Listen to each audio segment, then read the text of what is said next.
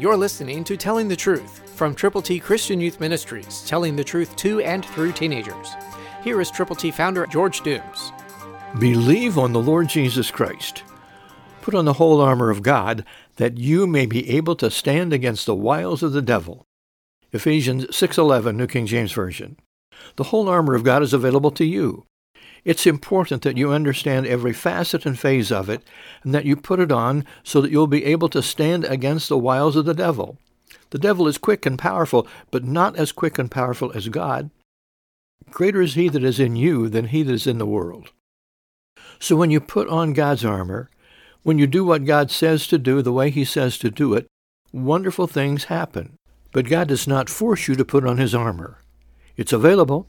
He's available. And you can stand against the wiles of the devil with God's armor. But without it, you're helpless. So the armor of God is extremely important. For you to learn about it, for you to put it on, for you to wear it, for you to go to battle against the enemy, and for God, read his word. Are you willing to do that? Pray a lot, and then do what God's Word says to do. Put on the whole armor of God. Not some, not most, but all. And when you do this, God will prepare you for battle. And the battle, remember, is God's. Christ through you can change the world.